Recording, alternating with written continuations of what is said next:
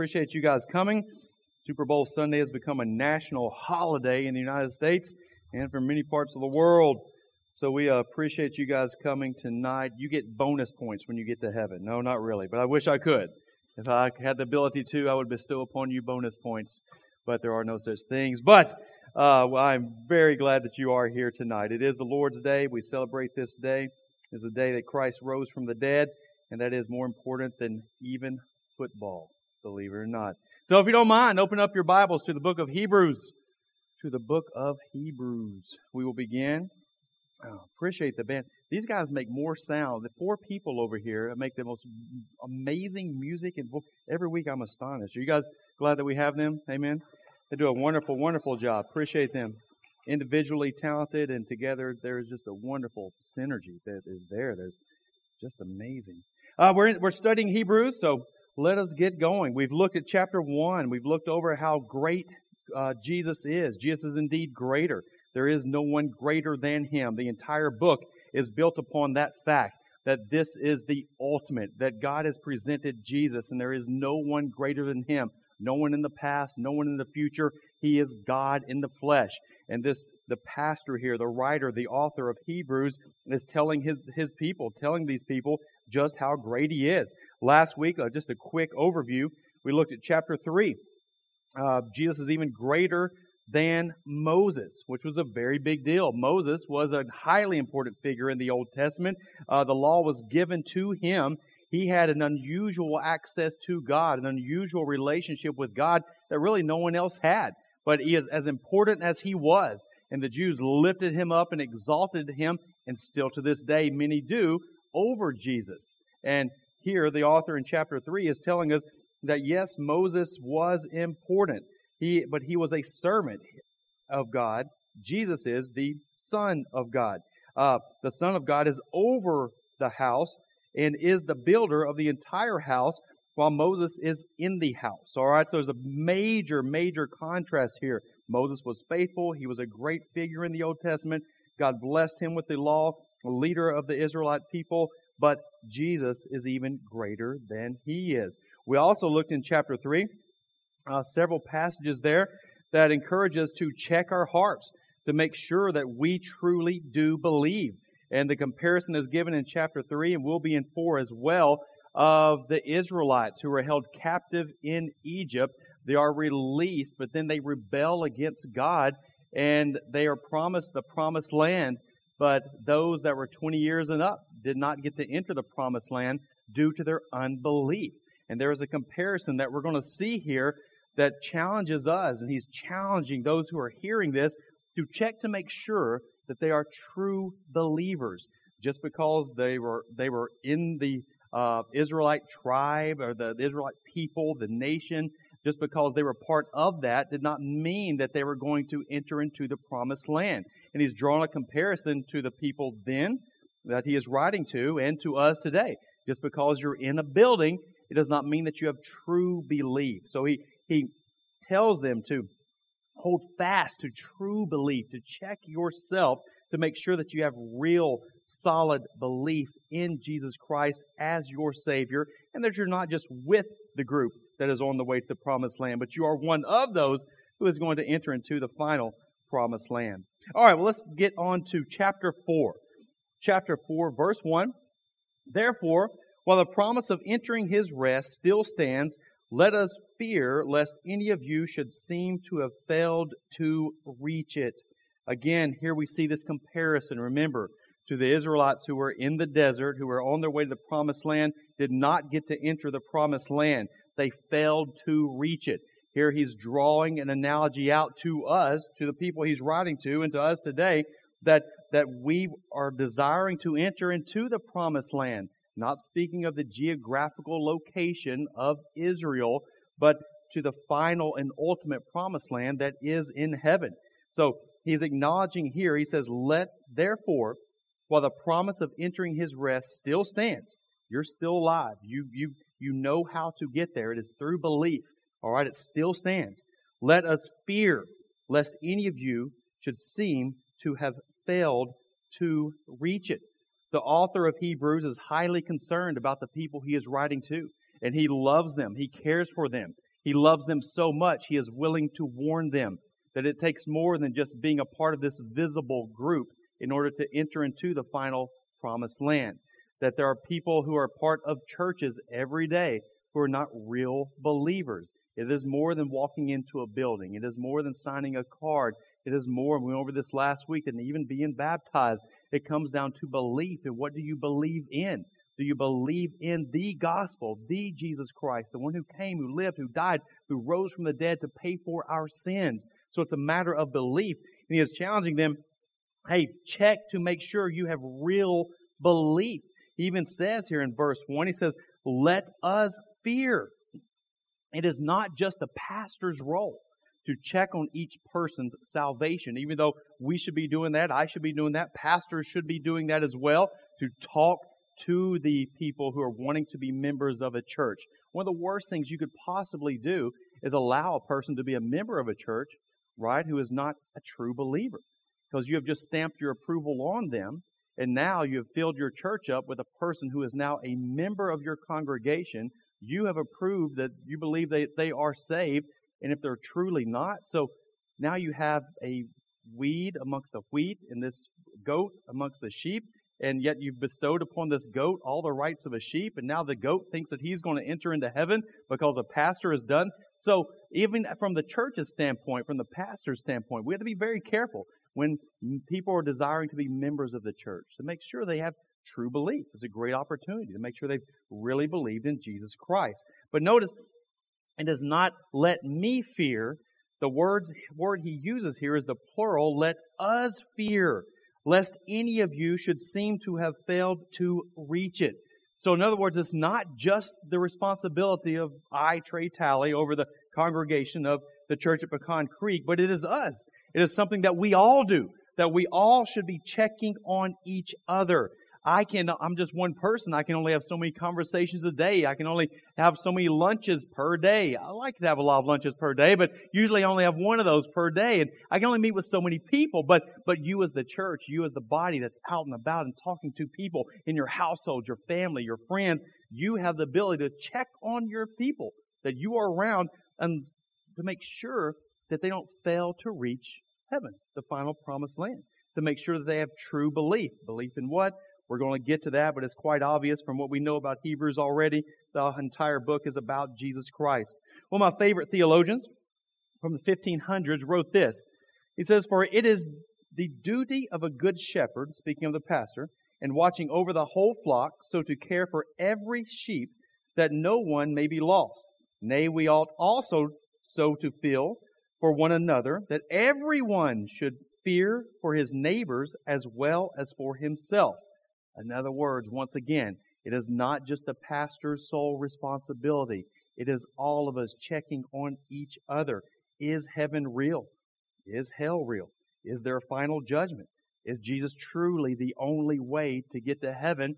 And the answer is yes, all caps, exclamation points at the end. And we know this to be true. So we are called upon to check on those who are around us. This particular call here in verse 1 even though we are commanded to go and be witnesses everywhere we go, this particular call to be a witness, to check on, to make sure that those you're traveling with are going to reach their final destination and not fall short like they did in the desert and they died, did not get to enter the promised land. This call to check on those you are around is exactly that. It's who are you with? Who are your friends? Who are your coworkers? Who's your family? But also, these are the ones that are claiming to be believers. And today we have lots of people who say they are Christians, but they are not true Christians. They say the name, uh, they use the word, but they have a whole different definition to it, and they're not true believers. And that we, as we understand the gospel, are supposed to check on those that are around us to make sure they reach the promised land, to make sure they're believing in the right one. All right, uh, just a quick look over. You're probably right where you're at, but you see this also from last week in chapter 3, verse 12 through 13. Take care, my brothers, lest there be in any of you an evil, unbelieving heart leading you to fall away from the living God. But exhort one another, how often? Every day, as long as it is called today, that none of you may be hardened by the deceitfulness of sin. Again, here, chapter 3, chapter 4. They're flowing together. He is encouraging us to check on one another. Uh, quick question, and, and just should Christians exhort other Christians not to sin, ignore their sin, or condone their sin? Now look at the screen just for a moment. It should be an obvious answer. I believe we would all agree. It's kind of a rhetorical question, but you would be amazed that there are many who would disagree with this. Should Christians exhort other Christians not to sin, ignore their sin, or to condone their sin? Uh, what do we as the church do if a believer will not repent? So, in other words, we have what are we as Christians supposed to do according to Hebrews and according to these other passages that we'll look at just briefly. If we have one of us, uh, one of our people, one of our ours who says they're a believer, who says they are a, a participant in this church, a member of this church, and they are with us, we come along and exhort them, and we believe that they are they're falling. Their, their, their, their belief is not truly in Jesus Christ, and their lifestyle is not lining up with a repentant, regenerated heart who is longing after God. Instead, they're pursuing sin, and, and they're, they're hardened, and they're continuing in that sin. What are we supposed to do? We're supposed to, to bring them up and, and encourage them to come along. Come on, this is sin. Get out of this sin. But what if, what if they continue to stay out of this? And this touches on and I want to touch on this just briefly, a matter that is called church discipline. If you would like to turn there, you can, but I do have it on the screen. 1 Corinthians chapter 5, verse 11 through 13. And again, we're just going to touch on this tonight, but it's something that we do need to be aware of. Uh, people who claim to be believers, what are we supposed to do when they sin? They continue to sin. They will not stop their, their lifestyle of sin that they are pursuing. Uh, they take down the church. Their, their sin spreads within the church. They've taken the holiness of the church away. They've ruined the testimony of the church and the community. What are we supposed to do? Not, not the pastor by himself, but, but we. 1 Corinthians chapter 5, verse 11 through 13 says, But now I am writing to you, and this is Paul is extremely stern here. I am writing to you not to associate with anyone who bears the name of brother. Again, someone who claims to be a believer if he is guilty of sexual immorality or greed or is an idolater, reveler, drunkard, or swindler, not even to eat with such a one, for what have I to do with judging outsiders? Is it not those inside the church whom you are to judge? God judges those outside. Purge the evil person from amongst you. This takes a lot of people by surprise when they see a passage like this. You know the number one most memorized passage today? It was John 3:16. As far as just on the street asking people quote a verse that used to be the most common verse known. Did you know it's been changed over the years? Not John 3:16, but as far as the number one most memorized verse, it is not the one we just read, that's for sure, but it is Matthew 7:1. Judge not lest you be judged, right? Judge not, depending on your version, I got ESV here, that you be not judged. That became the most popular verse even amongst non-Christians. Because now, if they were called out for doing anything, they would simply say, state this verse. And the churches have come along, sadly, many times and agreed with this. But according to Paul's commands here in 1 Corinthians chapter 5, verse 11 through 13, he says that we are commanded to actually judge. What is the difference here? Well, we are supposed to judge those who claim to be believers, where if they're in a lifestyle of sin, they're revealing that they have not had true belief. They're not truly believers. They have not called upon Christ. They have not believed in Him, and we're supposed to expose that. So we come alongside them, according to Matthew 18, verse 15 through 17, and we try to pull them out to, to reveal this sin to them. If they still will not come out of that sin, we have other believers come with us. We call them out or go to them and say, hey, you're in a lifestyle of sin and you're revealing that, that this, you're liking the sin more than you are pursuing God. You're, you're showing yourself to be a non-believer. If they still will not repent and turn from it, according to Matthew 18 and 1 Corinthians 5 that we just looked at, they are actually supposed to be removed from the church. Now, is that because of love or is that because of hate? It's actually because of love. Because the one of the worst things you could possibly do is have a person in the church living and doing life with believers on their way to heaven and a goat with the sheep.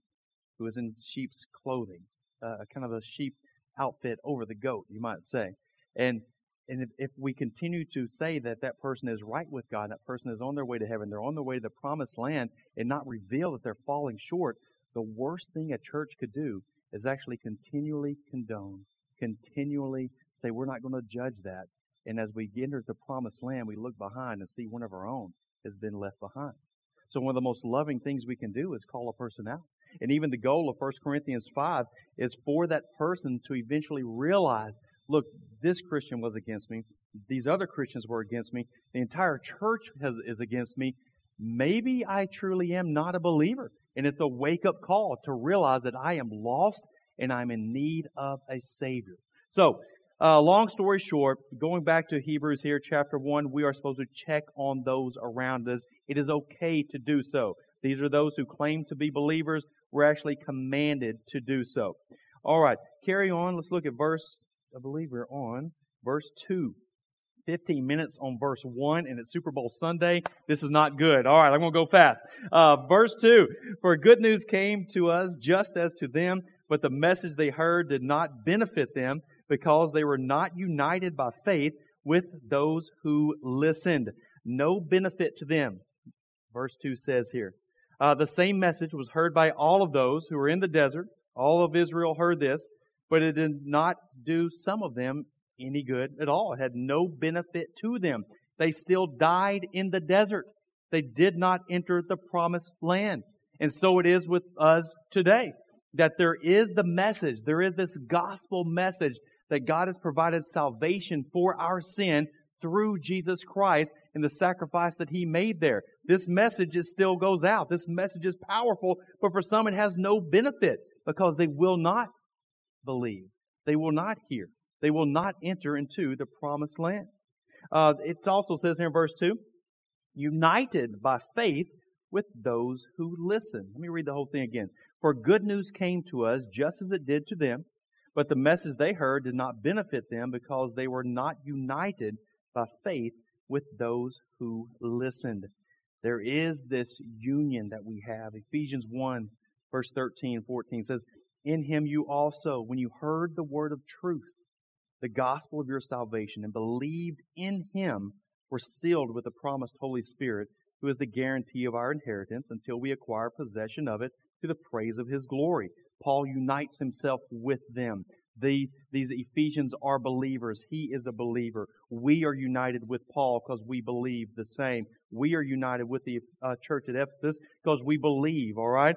2 Corinthians 1 22 on the screen says, Who has also put his seal on us and given us his spirit in our hearts as a guarantee. There is this union amongst other believers. There's also this union with Christ that upon belief in this gospel, the Holy Spirit resides in us and is a seal, is a guarantee that we are His and this union will never be broken. So as we study the book of Hebrews, it's not about doubting and questioning and always wondering, am I still saved? Have I lost my salvation? I sinned today, so now am I still saved? Or did I lose my salvation because I sinned? No, no, no. It is a check. Checking on your belief. What you believe in for your salvation? But it is not to make you nervous. It's just to make sure that you are truly believing in God's message of salvation through Jesus Christ. Verse 3 For we who have believed enter that rest, as he has said, As I swore in my wrath, they shall not enter my rest. Let me read that again. For we who have believed enter that rest, as he has said, As I swore in my wrath, they shall not enter my rest. Believed in what? Look at verse 3. For we who have believed enter that rest. Believed in what?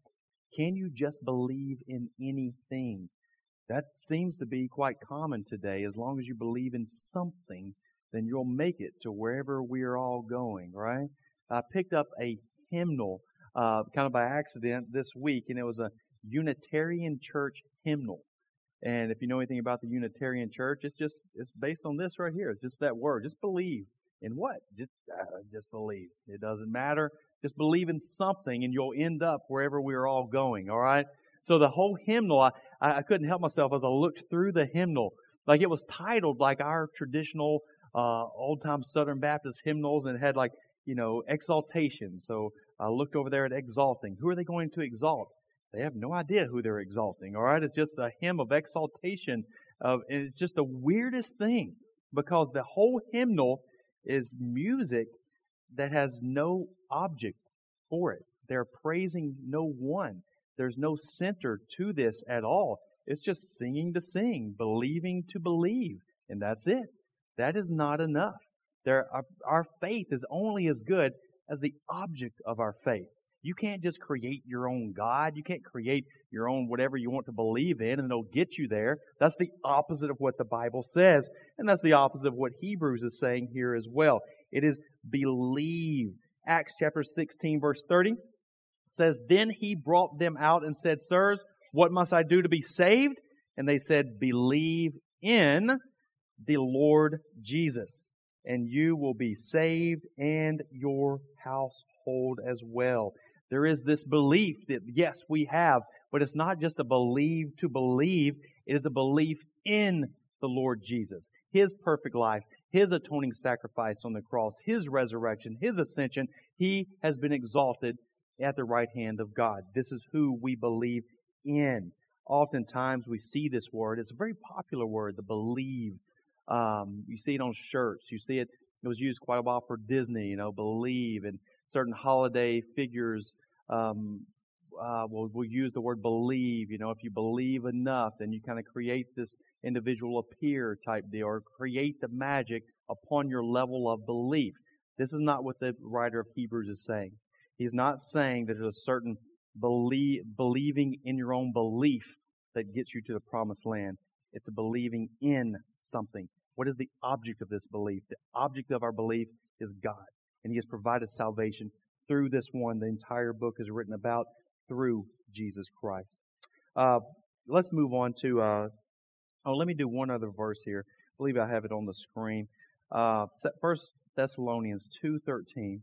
And we also thank God constantly for this, that when you received the word, which you heard from us, you accepted it not as the word of men, but as what it really is, the word of God, which is at work in you believers. Emphasis on the end. That this, this was written to the believers there at Thessalonica, and this is the word they heard. Uh, Paul preached the gospel. They heard the word. They accepted that word. They put their belief in it, and that word was at work in you believers. So again, a difference. Uh, the author of Hebrews is writing that there's unbelievers and there are believers, but they are mixed together to make sure that you are truly a believer. If you look at verse 3, I know we haven't made it too far, but if you look at verse 3 one more time, you see that there is a we and there is a they in this verse. For we, who have believed, enter that rest. Um, skip on down just a little ways, and it says, They shall not enter my rest. Uh, there's lots of things that have been put to this saying that there's two types of people in the world, you know. Uh, some people will say, well, there's male and female. Some people say some people pay taxes, some people don't pay taxes, or there's all these, these two types of people in the world. They try to minimize it down to, but truly in the biblical sense, as God sees it, there is, there's, there's the we and the they. There are the sheep and the goats. There are those who are believers and there are those who are non-believers. And that's really all it comes down to because that's the final judgment. Is yes, there is God, all people before Him, and there's the great separation. There's eternity in heaven, there's eternity in hell. And it is the we, the believers, and the they, and the non-believers. There is the great separation. And for, for many churches, even within the very walls of the church, there will be a final separation of those people, and all will not enter in. Matthew chapter 7, verse 21 through 23 a pretty common passage you've probably heard before. Says Jesus' own words, Not everyone who says to me, Lord, Lord, will enter the kingdom of heaven, but the one who does the will of my Father who is in heaven. On that day, many will say to me, Lord, Lord, did we not prophesy in your name, and cast out demons in your name, and do many mighty works in your name? And then will I declare to them, I never knew you. Depart from me, you workers of lawlessness. Wow. The, the, these people were, were, were, it's so, so, uh, uh, in false belief that they were actually thinking they were going to make it because they had been in, they had been amongst other Christians and right there with them, and, and we did all these things in your name, but they were not true believers. Jesus says he never knew them. They had, Depart from me, for I never knew you at all. In fact, everything you thought, the, the reasons you thought you were getting here are totally wrong because the object of your faith was not me. It was in yourselves and what you thought you were doing to get here. All right, let's look at uh, carry on with verse three, and we'll go into verse four and five and continue a little ways. For we who have believed enter that rest, as he has said, as I swore in my wrath, they shall not enter my rest. All uh, verse six. Since no, sorry, verse four. Uh, although his works were finished from the foundation of the world, for he has somewhere spoken of the seventh day in this way, and God rested on the seventh day from all his works. And again, in this passage, he said, They shall not enter my rest. Verse 6 Since therefore it remains for some to enter it, and those who formerly received the good news failed to enter because of disobedience, again he appoints a certain day, today, saying through David, so long afterward, in the words already quoted, Today, if you hear his voice, do not harden your hearts. All right, there's a lot going on, and he's carrying. Uh, the writer of uh, Hebrews here is carrying on this this this story of Israel, how they were in bondage, how they received the word of God, how they came out of bondage from Egypt, how they were on their way to the promised land. However, many did not believe. They fell away. Some entered the promised land. However, was that the ultimate? Was that their whole purpose? Was that God's whole purpose was for this certain group to actually enter in to a specific part of geography on earth? Uh, was this geographical location the whole point of the Bible, the whole point of the story? And David picks this up. The writer of Hebrews picks up from what David says way over in the book of Psalms, uh, many, many, many, many, many years later. And now David is in, in the promised land. He says, this isn't it. All right. This was not the whole purpose in everything. This is just, just a little bitty, uh, just a, just a little drop compared to the true promised land, true salvation, being in the presence of God Himself. So He's calling them out saying, hey, that, that is something. And yes, that many did enter into that promised land. They're in that promised geographical land. But those were symbols that they're looking to the ultimate, which is in the, being in the presence of God, the promised land, the ultimate promised land, heaven.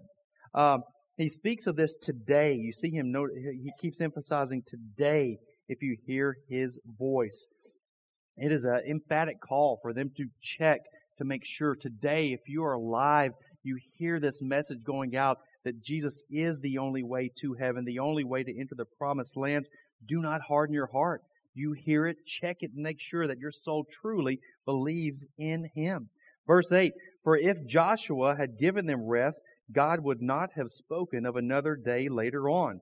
So then there remains a Sabbath rest for the people of God. For whoever has entered God's rest has also rested from his works as God did from his. Now, there's also a lot going on in this passage here that this rest, and what does this rest look like? This rest is guaranteed. It is promised to all who truly believe in Jesus. Turn with me over to John chapter 14. I haven't had you turn too much today. I'm trying to speed through this a little bit, if it was possible for me to do such a thing. John chapter 14. Andrew Anderson is going to teach for, I know some of you will want to uh, head out after the service uh, in just a few moments to, uh, to get caught up on the game, and that's absolutely fine. For those of you that choose to stay for discipleship, tonight he's going to be teaching on Sabbath and what is the Sabbath rest, and do we still honor the Sabbath, and what does that look like uh, today? So it's going to be a very interesting topic for those of you that want to stay. So I'm not going to dwell on this too much, since he is going to do such a good job taking care of that. But we see here that this this ultimate rest that is promised to believers uh, that, that we trust in the one who did all the work for us. We get to heaven not based on our work that we do, but we get to heaven based on the one who does the, the perfect work, and that is the God man. He represents us perfectly, and he takes our place. It's this substitution. His life is perfect. He goes on the cross. He takes our sins upon him, and he does all the work for us. and that we trust in the one who did all the work and who is rested from his work. He sits at the right hand of God the Father. In other words, that, that atoning, that saving work is finished. And this is the one we trust in, and that we will one day be Due to technical difficulties, the recording ends here.